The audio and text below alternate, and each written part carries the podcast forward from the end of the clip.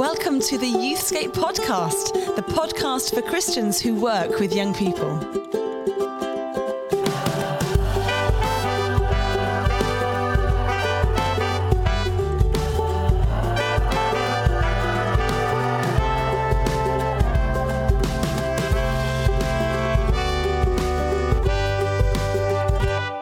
Welcome to the Youthscape podcast. I'm Martin Saunders. Alongside me, Rachel Gardner, reeling a little bit I am reeling actually. um, from what's just taken place. So let's let's break the fourth wall.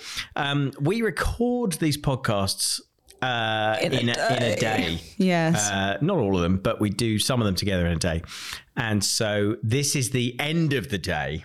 And the fear is always that the one at the end of the day won't be as good. yeah, it should come with a trigger warning. it's a great guest. Hold on, people. a little team turned up to did. revitalize me, and I, it was a little bit like you know those um, what are those pads you call the yes, the- resuscitation machine Yes, things? it was. Well, they swooped in. They Yeah. swooped in with a little vial of something. Yes. that went up your It did. nose. It did. What was it? So apparently, this is uh, sworn by by professional footballers like Bukayo Saka. Is that right? Did I name the right person? Yeah. No idea, but it sounds good. And uh, uh, smelling salts. Sm- Well, it sounds like a Victorian treatment. well, you use that to rouse a woman who swooned. Oh, yes, right, that's Don't you? right.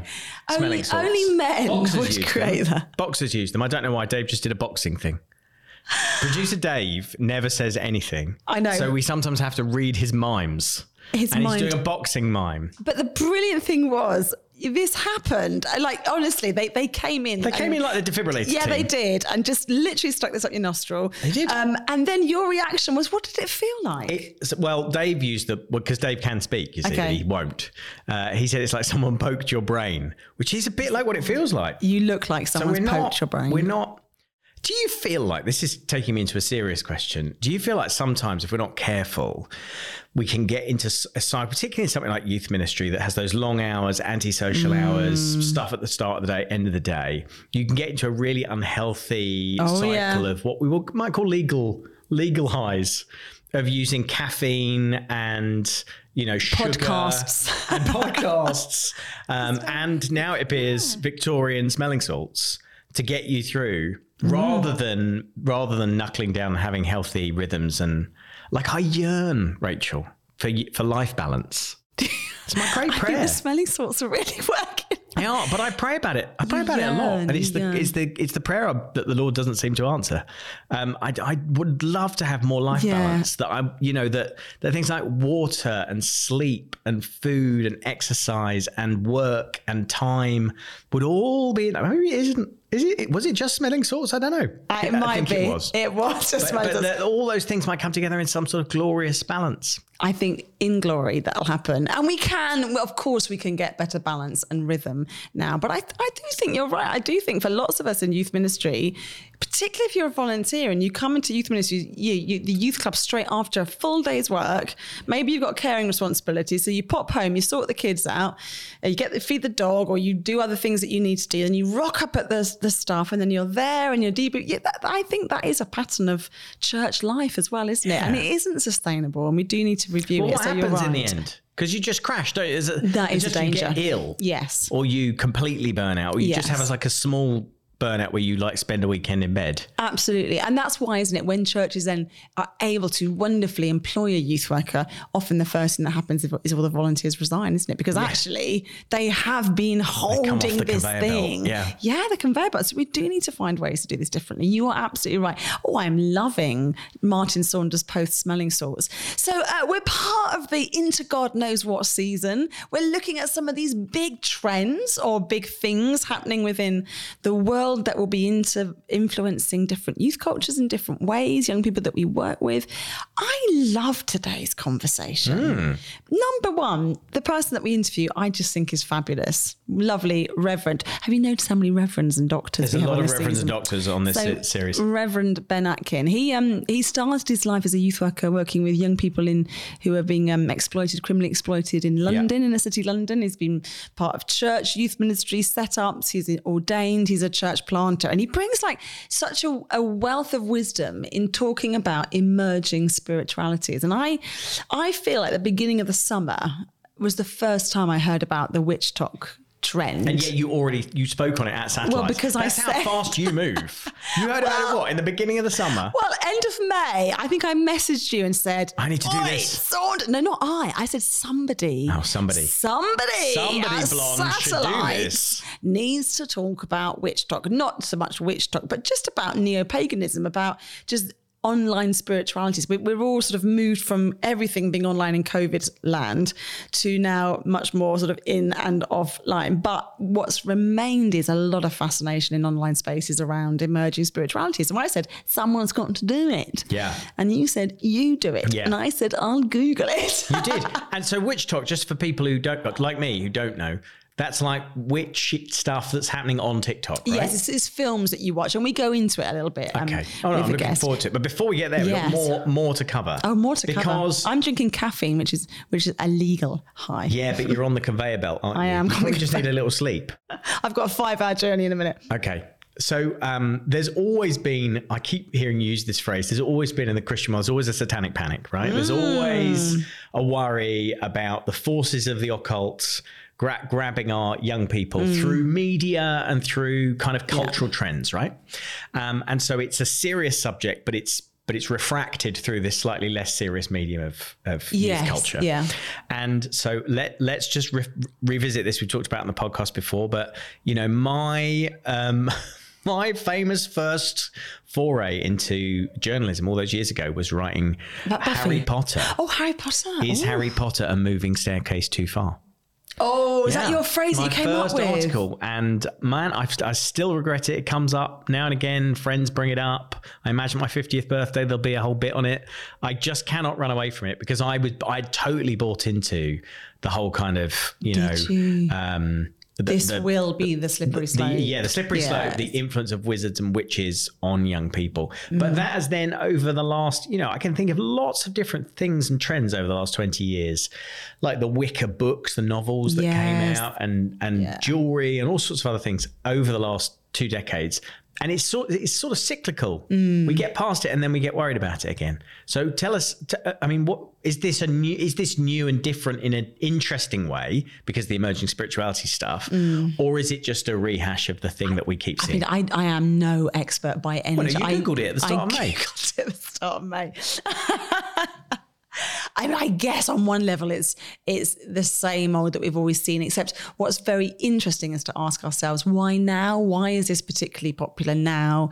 What need is it meeting now? Why is it getting traction now? What's lacking for young people or for certain young people? Um, and and particularly where where we live in Blackburn, we're near Pendle Hill, which is you know the witches of Pendle Hill, and there's a whole history, isn't there, around women who don't fit in well into the community but are quite clever with herbs, you know, being called witches. So there's there's so many things that feed into this about groups that are marginalized and kind of demonized. But also in the midst of all of this, I do believe in the spiritual Yeah, realm. I believe in powers and principalities. I believe when Paul talks about that in the letters, sometimes he's re- referring to culture, sometimes he's referring to leadership and influence, sometimes he's referring to spiritual forces, malign beings, sometimes. And, and, and so, in that sense, I probably, like the guest today, have a fairly simple approach, which is a power, a culture, an influence, an idea um, will either be holding you closer towards exploring life with God or will be holding you away from that. Yeah. And I think on that, as I've got older, I've got less concerned about whether it's a demon actually working in that young person's life and more towards is this young, this whatever this young person is experiencing and going through is this is this drawing them to Jesus and if it's not then I need to be looking with good safeguarding thinking um, keeping them safe asking questions being with them unpacking that with them um, to explore what really is going on but I do I do Well, believe in Of course, because I mean, we grew up in uh, obviously at the same time in the 1950s. We no, no, no, we grew up in the 80s uh, and uh, and and 90s, and at the time, Ouija boards were quite a big thing, and you huge, you had some experience with that Yeah, yourself. yeah, absolutely. So I'm classic all girls school. So my family were were um, homeless, and so I ended up going to a private girls school and, and living there sort of every now and then. Um, so classic group of girls who would be into Ouija, that would be us. And it was about trying to find out who we're going to be married to in the future, calling up some dead spirits. I was a Christian at that time, my very conservative background, so I knew this was not okay.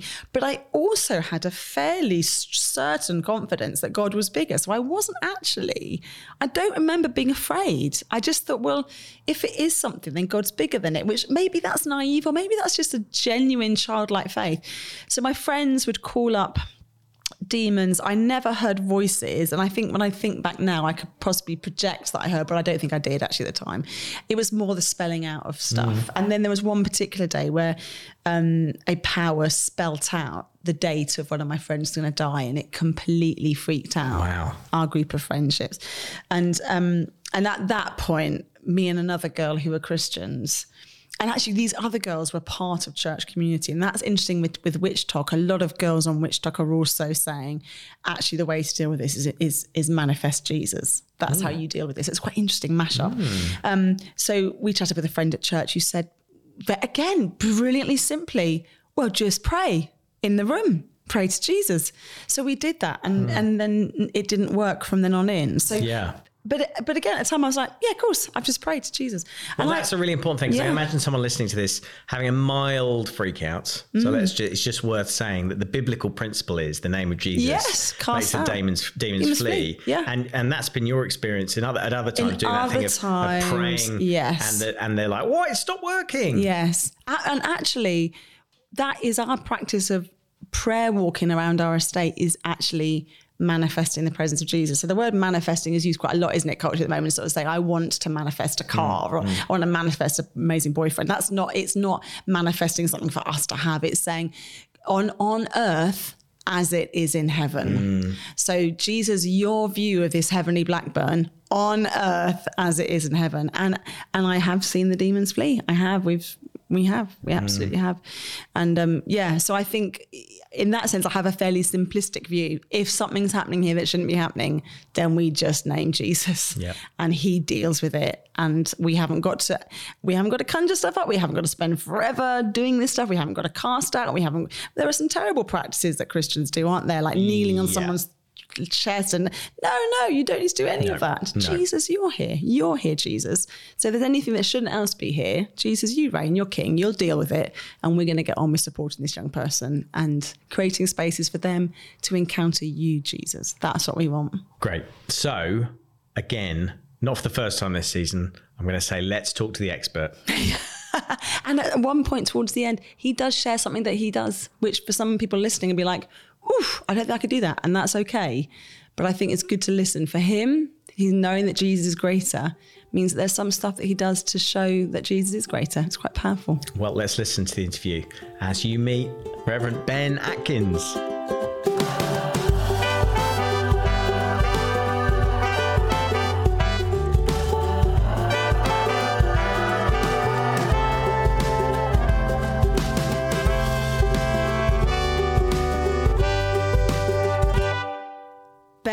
Let's talk definitions, okay? So this is new hashtag, isn't there? WitchTok. What on earth yeah. are we referring? What are we what are we talking about when we talk about WitchTok? Well, a quick look on TikTok suggests that this hashtag has been viewed over 47 billion times. It's extraordinary. Which is an it? astounding statistic. Yeah. You have to bear in mind, like the average TikTok user opens the app maybe around 20 times a day. So when you do the maths, and I'm not very good at maths, you can begin to imagine how many people might be engaging with this, even in mm. a UK context. The UK kind of nuanced hashtag still has um, like 20 million or something, right? So, so there's something going on here. Yes, absolutely huge. And f- like from my conversations with my friends who are youth workers and having a look myself, you've got this whole um, arena of people engaging with spiritual practices under this quite big banner of witchy or witchcraft or witch things. It's really fascinating. I don't know what you've seen of it, Rachel, um, what your first impressions are.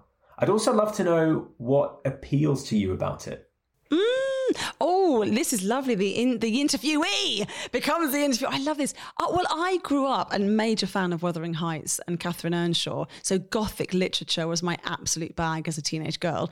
Um, so I absolutely loved anything about goth, um, about death, about the afterlife, witches, ghosts. Um, and in my head, it wasn't in conflict with my Christian faith because I had a worldview that said God is bigger.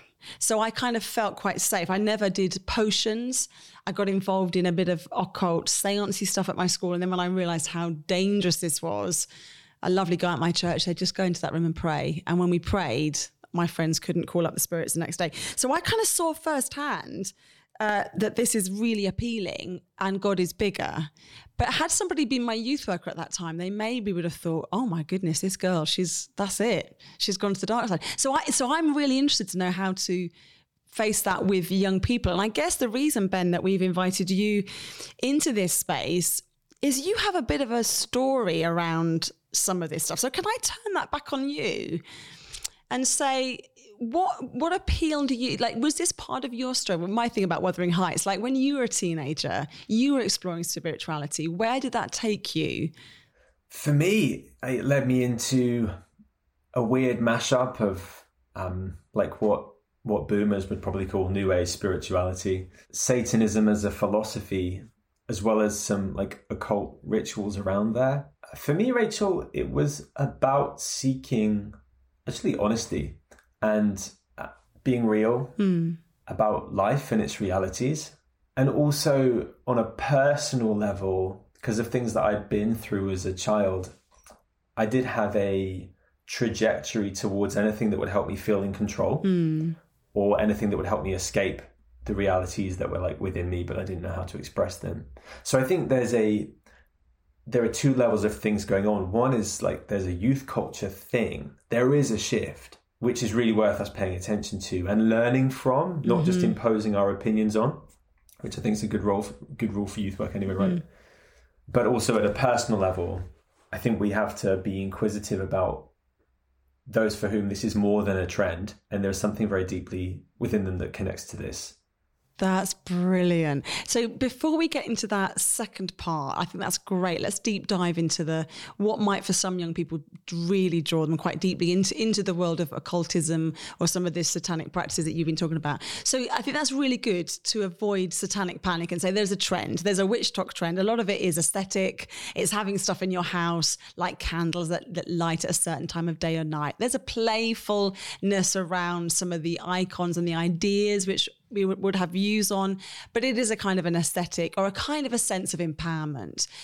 What would you say? I mean, would you would you in observing youth culture, would you give any reasons as to why that trend is catching right now? Like, what is it about the current state of the world that maybe WitchTok takes on now, whereas it might not have done ten years ago, pre-COVID, pre-Ukraine war, you know? climate crisis type stuff. What, what's going on, would you say, now in, in part of that? Yeah, good question. I, I, think first thing that I'd love to name is like when we're talking about youth culture, um, most of the people on WitchTok are white and they are young women.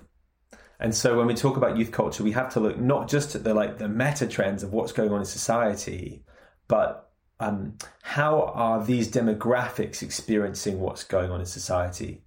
Because you know, youth culture um, in some bits of my neighborhood looks very different to youth culture in other bits of my neighborhood. Mm. So I think that's that's a slightly deeper question that needs asking. Um, and again, I would back up and ask a more general question and say, like, hands up, I'm quite a simple guy, and my understanding of Christian life and the way that the world is, both as God made it to be and and the ways it's fallen apart, is that there are really just two wisdoms to live by, right? There's life connected to the, to God, or there's life trying to do it on our own. And we're all seeking belonging, purpose, identity, and we're all looking for a system, mm-hmm. a, a semi coherent system to find those things, to find belonging, identity, purpose, direction.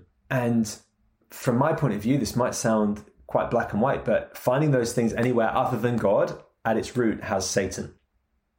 and that um, being a shopaholic is just as satanic as being an out and out Satanist. Wow. Okay. And so for me, um, youth trends are fascinating to see what, um, from my background, the kind of white middle class church gets scared about what it doesn't. Yes, Ben, that's incredible. I love that. That's such a good challenge because I think you're right. We do, all of us, whatever age we are in terms of our youth ministry, we will inherit a kind of a set of assumptions around certain behaviors. And it's so interesting, isn't it, that we many of us listening to this, or probably everyone listening to this podcast, you're, you're, operating within a kind of a church sphere, or you are a Christian youth worker, you know, serving young people outside of a church environment, but you carry the gospel with you. So we we know that we carry with us the words of eternal life. You know, we know that He that is in us is greater than He that's in the world, and yet we still have a higher anxiety about a young person's spiritual well-being with some of these practices and not others. And you're absolutely right to identify materialism, the kind of the the the hell of empty, cold consumerism, materialism, pitched against the fear of uh, new age theologies and uh, spiritualities. Um, I'm not a boomer, but I know what you're talking about. So I think so. There's let's sort of dig into that a little bit because you're obviously somebody that that you before you said I'm Christ's, you said, well, I'm I'm going to explore my purpose, and my identity, and my belonging, and my power somewhere else. Can you tell us a little bit about what that looked like for you, Ben, and what that how that shaped you in how you minister with young people? Yeah, so how how it looked like for me, I remember, you know, from an early age, there was a dimension to the world and existence that, you know, growing up in quite like an outwardly comfortable area, neighborhood, and school, I'm not sure so many of my peers had experienced. I'm sure, you know, you never quite know what's going on behind closed doors, but I was always hungry for people who were just honest about life. Mm. And I didn't find that in the church experiences that I had in, you know, a neighborhood that was England's version of the American dream. Um, and I didn't see that in the church experience that I had, um, all the kind of families that we were connected to and so I had this this hunger, like accompanying this desire for me to feel perhaps more disproportionately in control of of quite a chaotic inner life, and also me trying to escape a lot of pain that I felt. I was always looking for ways to just feel high um, or feel in control. And age 11 or 12, I had a bit more freedom to explore the town on my own, make my own friends outside of the social circles my family put me in and found people, other people, like a lot of them were older, but who were just more real mm. about about stuff. And I remember my folks being frustrated that I was hanging around with with older kids who were swearing, but their concern was about the language they were using. But for me, the appeal was the fact that they were using their language in their honesty about how rubbish situations mm. were. Mm and I do think that's a bit of a challenge to us that in our work as ministers, youth workers, friends to younger people, we really mustn't get offended at our sensibilities mm. and always be asking, okay, like, why are they saying that? Mm. So for me, um, it was a bit of a slippery slope really from there. And I, and I, would say like it was a negative thing. And obviously we can talk about the negatives of, yeah. of the occult for sure. Um, but I just found myself more and more at home with people who were doing rituals into some alternative spiritualities. And that that led me led me to a point where like through some bad relationships and that sort of thing, I distanced myself from my family, mm. um, was carrying even more pain from other things that I'd been through that I didn't let anyone else in on.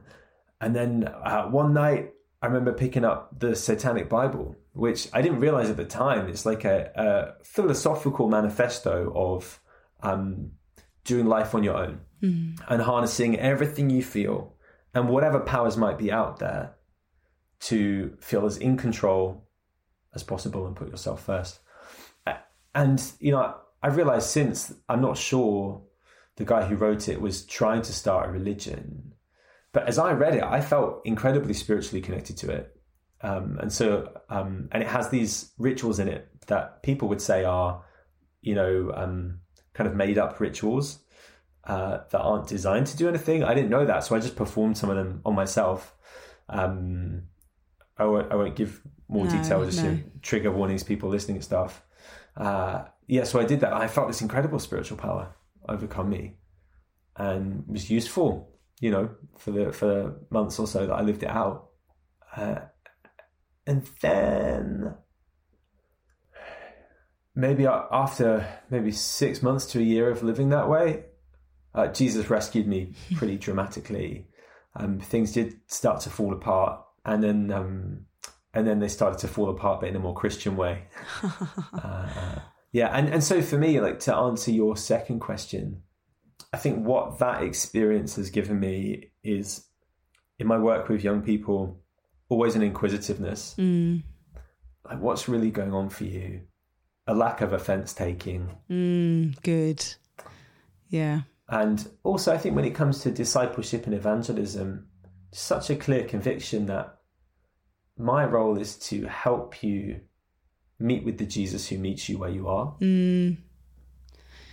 So good, Ben. I Mm. I'm so grateful that Jesus rescued you. Yeah, me too. I'm so I would be grateful. dead. I wouldn't be here. I know Yeah. a little more of your story, and I'm so grateful to you for for sharing. And um, yeah, so grateful. You talk about like really encountering a spiritual power. Now, this is an interesting thing. If we want to sort of pull back from your story now and think we, we're in a secular age where secular society has largely said that there is no God, like there's no God component. If there is a God, he's sick. There's no God. And so if increasingly, or if it's the same amount as before, it's just we're more aware of it, young people like yourself are in their bedroom somewhere conjuring up stuff, manifesting stuff, or, or just on their knees. What else is there? What? And they're experiencing something. A secular society surely says there's one of two options here. They are either having a mental breakdown and seeing things, in which case they need intervention help, or they are having a spiritual experience, in which case there must be something else out there. And as a secular society can't, can't you know, they can't believe in a devil if they don't believe in a, in a God. So, so the, the, the end result is, well, a secular society cannot actually vouchsafe young people who are engaging in emergent spiritualities because their worldview just does not enable them to safely care for young people who might be having a mental health moment, they might be having grief and trauma, or actually they might be encountering something um, good, evil. They could be encountering something. So I find that space, Ben, as a youth practitioner, as a minister, really interesting because I I'm not afraid of that, but I am I am cautious I am. I, I feel like I've got lots more to learn about how the young people that are our estate who are seeing certain ghosts and apparitions in their houses. I am concerned about where this might take them, but I am concerned that they would see that church is the place to come and bring this, that they make that connection. So, so how? I mean, I suppose the how do we questions are always a little bit tricky, aren't they? But how do we engage in this in a way that isn't satanic panic? but also isn't kind of a hands off well as long as they're exploring actually eventually all roads will lead to jesus i mean how, what is what does wisdom look like in this space Wow. yeah, i mean that is the that is the killer question isn't it What do you think? Well, I, one of our lovely youth workers, I sort of bless him. He knows that I tell this story, but when we, after the young people we on our estate were telling us all about this particular apparition that lots of them see in different houses on the estate, we were sort of chatting as a team and saying, okay, this could be social contagion. It could be one story that's been extra. Yeah, they're all sharing that story, but there's a there's a kind of a collective meaning here on this estate.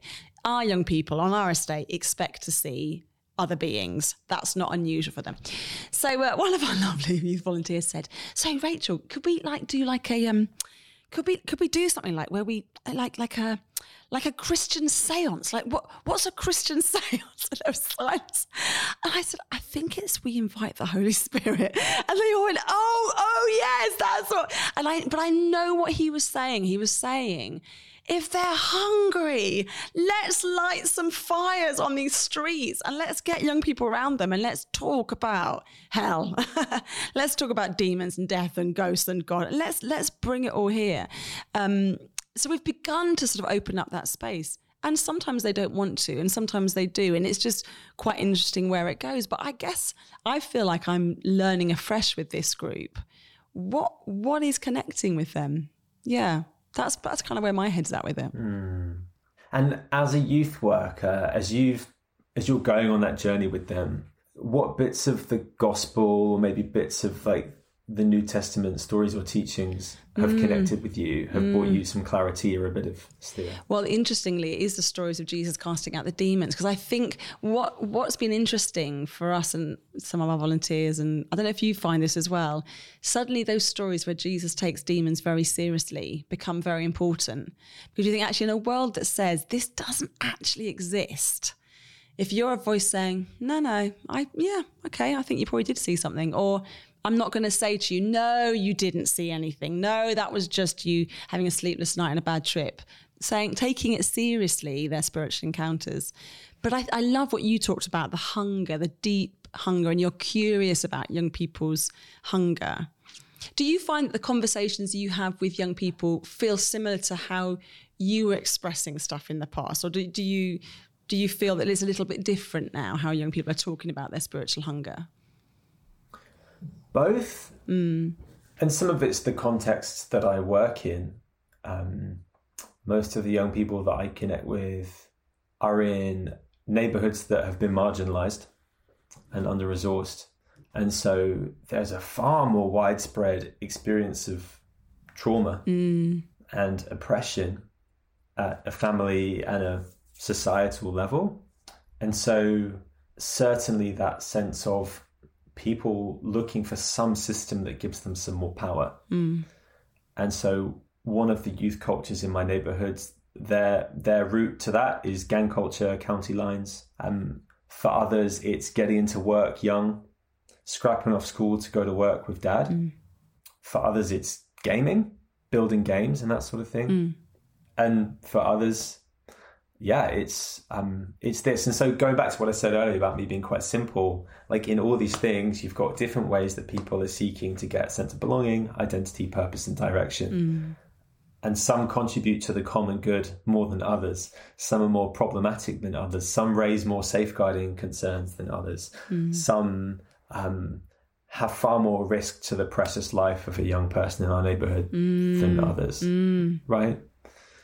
And so I think it's crucial that when we're chatting with, spending time with, sitting around on the on the steps with any of the young people in our neighborhood, we're primarily addressing those questions of belonging and mm. identity and purpose and direction and inquiring with them about how they're seeking mm. to get that.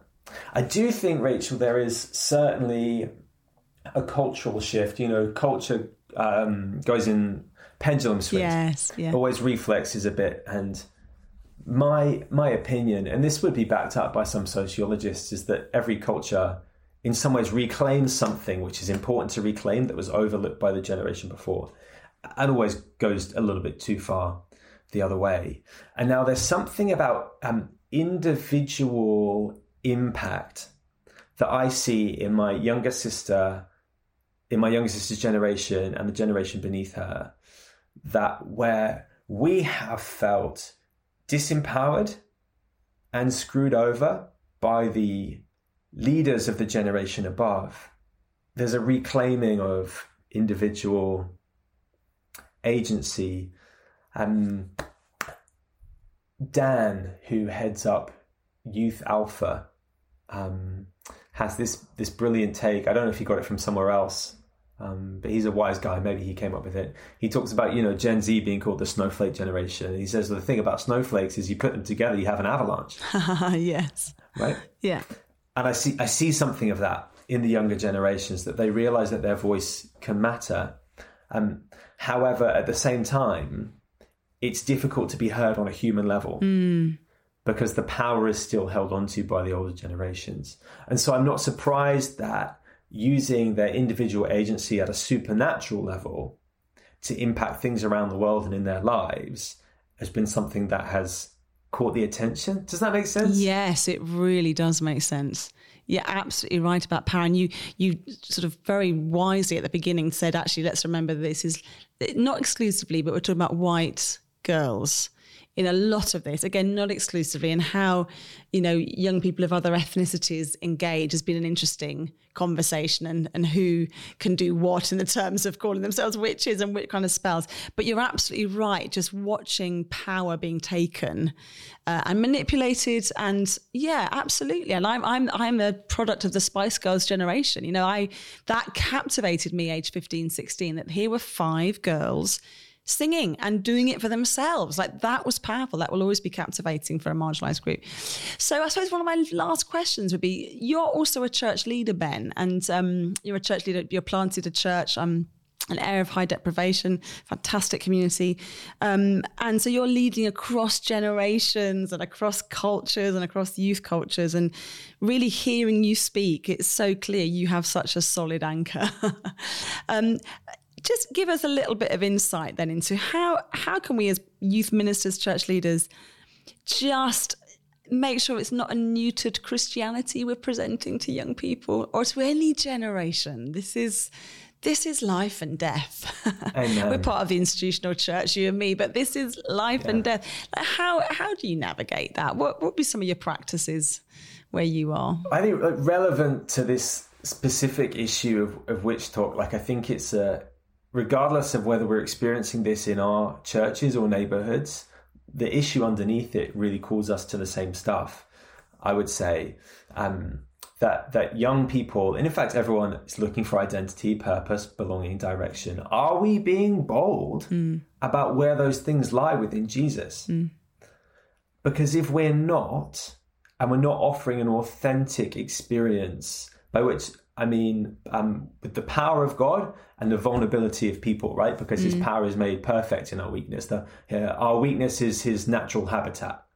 Um, and if we're not being honest about how rubbish life can be mm. and expectant that the power of God will meet us there to pull us into community and pull us through those hard times, we're not allowing people to discover the beauty of gospel community. Mm. and they will look elsewhere for it. Yes.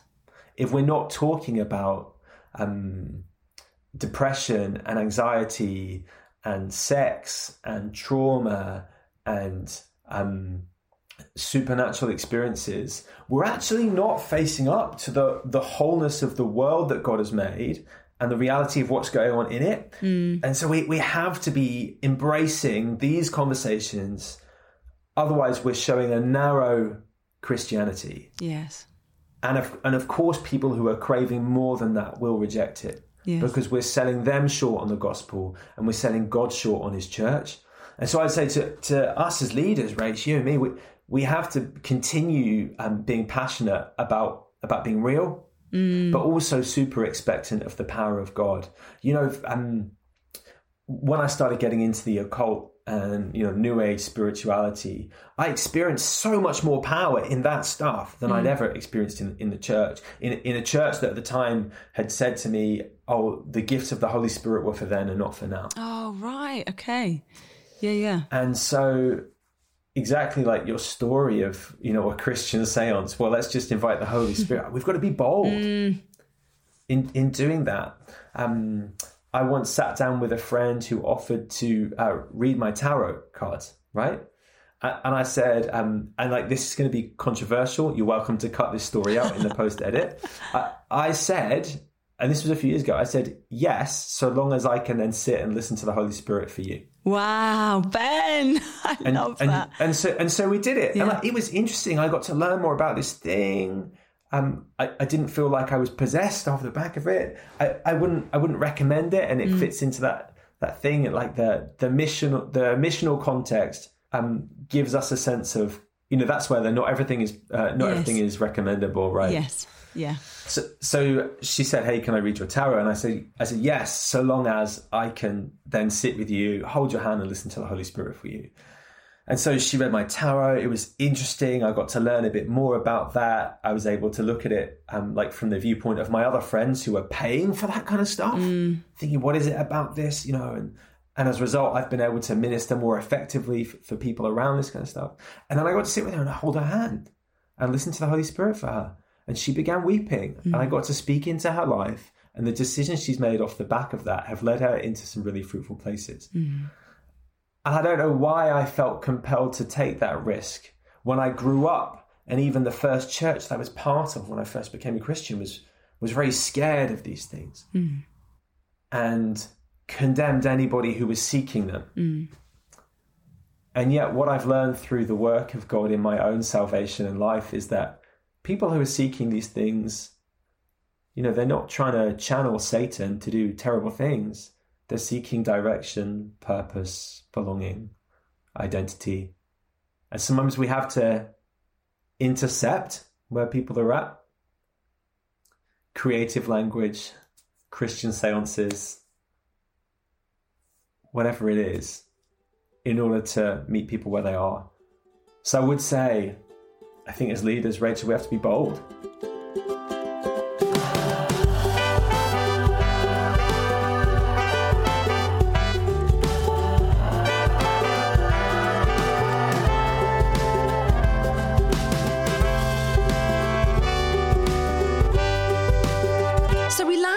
Interview, Martin, sort of talk, talking about like what does it look like to missionally engage in some of these new spaces? And the christians have always asked those questions like always. This is not the first time. But um but how do we get that right? How do we engage with what's happening and what young people are experiencing when are the times that we need to say no actually that there's a distinction here. That we can't that that can't be. Like a number of, of the of the witches on WitchTok call themselves witch, christian witches you know mm. that's a mashup that i'm not comfortable with. Mm. i think you're either for christ or you're not. But but what does what does the mission look like in terms of some of these spaces? Well first of all you have to you have to absolutely make sure that you're not trying to engage to be cool that's like the biggest pitfall of youth ministry, isn't it? The, if you're trying to just be cool and like speak the lingo in order to be liked and accepted, then I think that's probably the wrong reason. And it will fall on its face because we, mm. you know, we talked about the fact that young people can smell inauthenticity a mile off. Mm. But I think, you know, I mean, I worked with some young people a couple of years ago who started coming to our group um, and and it sort of come out of nowhere but were massive into Dungeons and Dragons. Mm. And it struck me at the time that, you know, there would be certainly probably not anymore, but rewind 20, 25 years, there have been a lot of Christians who have said, No, yeah. you can't you can't do Dungeons and Dragons and be a Christian. You know, it's really important. So, I mean, the, the starting point is just listening, isn't it? Yes. The starting point is just being prepared to listen to somebody else's worldview and the stuff that they're excited about and passionate about, you're not necessarily affirming that stuff, are you? By by listening and and and and, and showing an interest. I think trying to then prove your you, have got the the knowledge mm. and that you understand it and all that sort of thing. That's as I said, that's probably a yes. fool's errand. And unhelpful. I'm just, just smiling right to myself because we had a young guy youth worker come and stay with us for a couple of weeks from a different European country.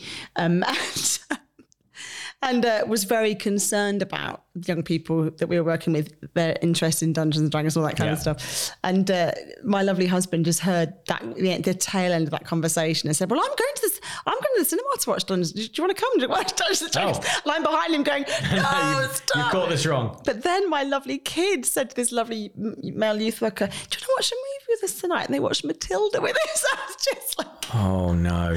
So I was like, "Oh my goodness, we couldn't have been more written on from this man's like." Oh, he was so gracious and loving, and and actually, I, it provoked good conversation for us. I said, in this context here, this just isn't an issue. You know, kids watching Matilda and and, and all, all this, there's different things that she does. But I think it is a really good.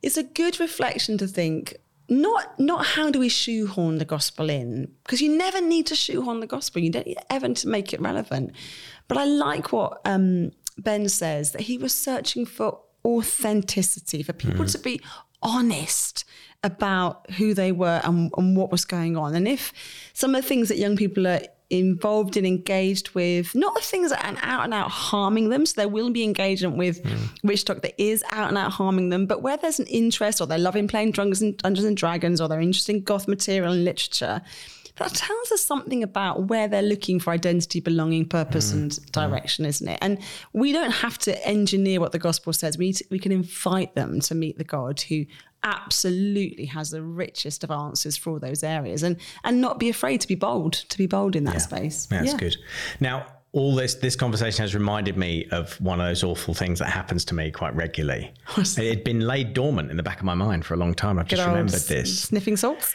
Um, but I, um, as I may have mentioned on the podcast before, uh, I had a brief stint as a failed Hollywood screenwriter, and at one stage I went out to stay with the family of a well-known actor, and they are very strong Christians. They're quite, they're not massively overt about it, but they're very conservative Christians.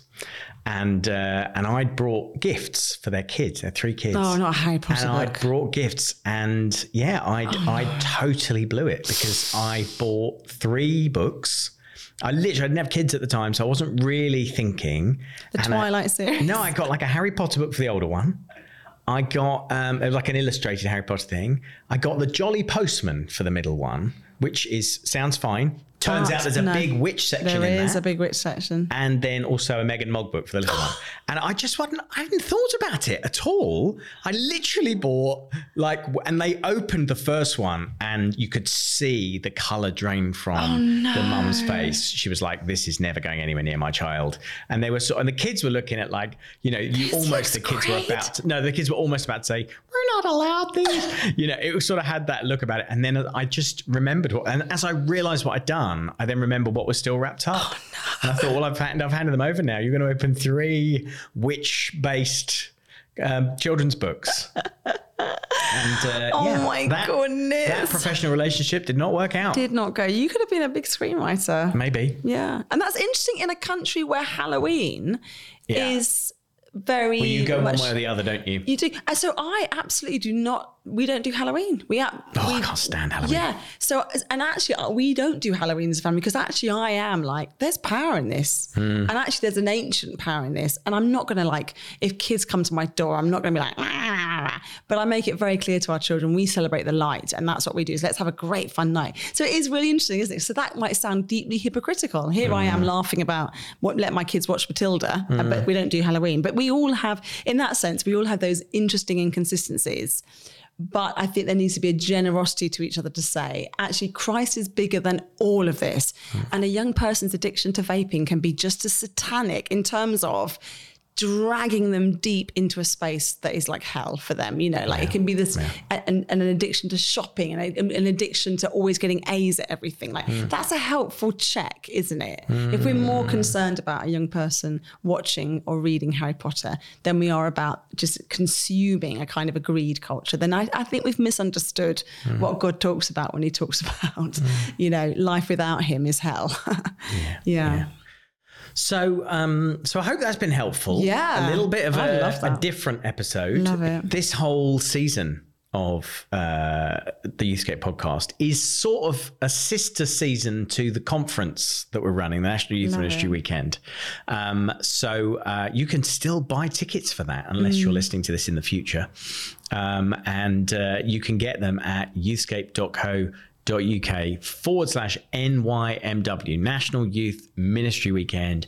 Some brilliant speakers, uh, amazing times of worship and ministry. Um, we're going to be tackling these big topics plus a load of others. We're going to look at uh, all sorts of other uh, areas of youth ministry that aren't to do with the future and navigating it because you've still got to do your job. we have, So, yeah. um, so there's all that stuff as well. But we hope to see you there. Check it out. Uh, there's actually another website you can go to. You can go to nymw.info. That also takes you to the same page. So um, that's just confused things a bit, hasn't it? That's fantastic. So it's been a great episode. Hasn't and for those of you that are going to see at the National Youth Ministry Weekend, we cannot wait. But there is more to come next week. So tune in next week, wonderful people, for more from Into God Knows What.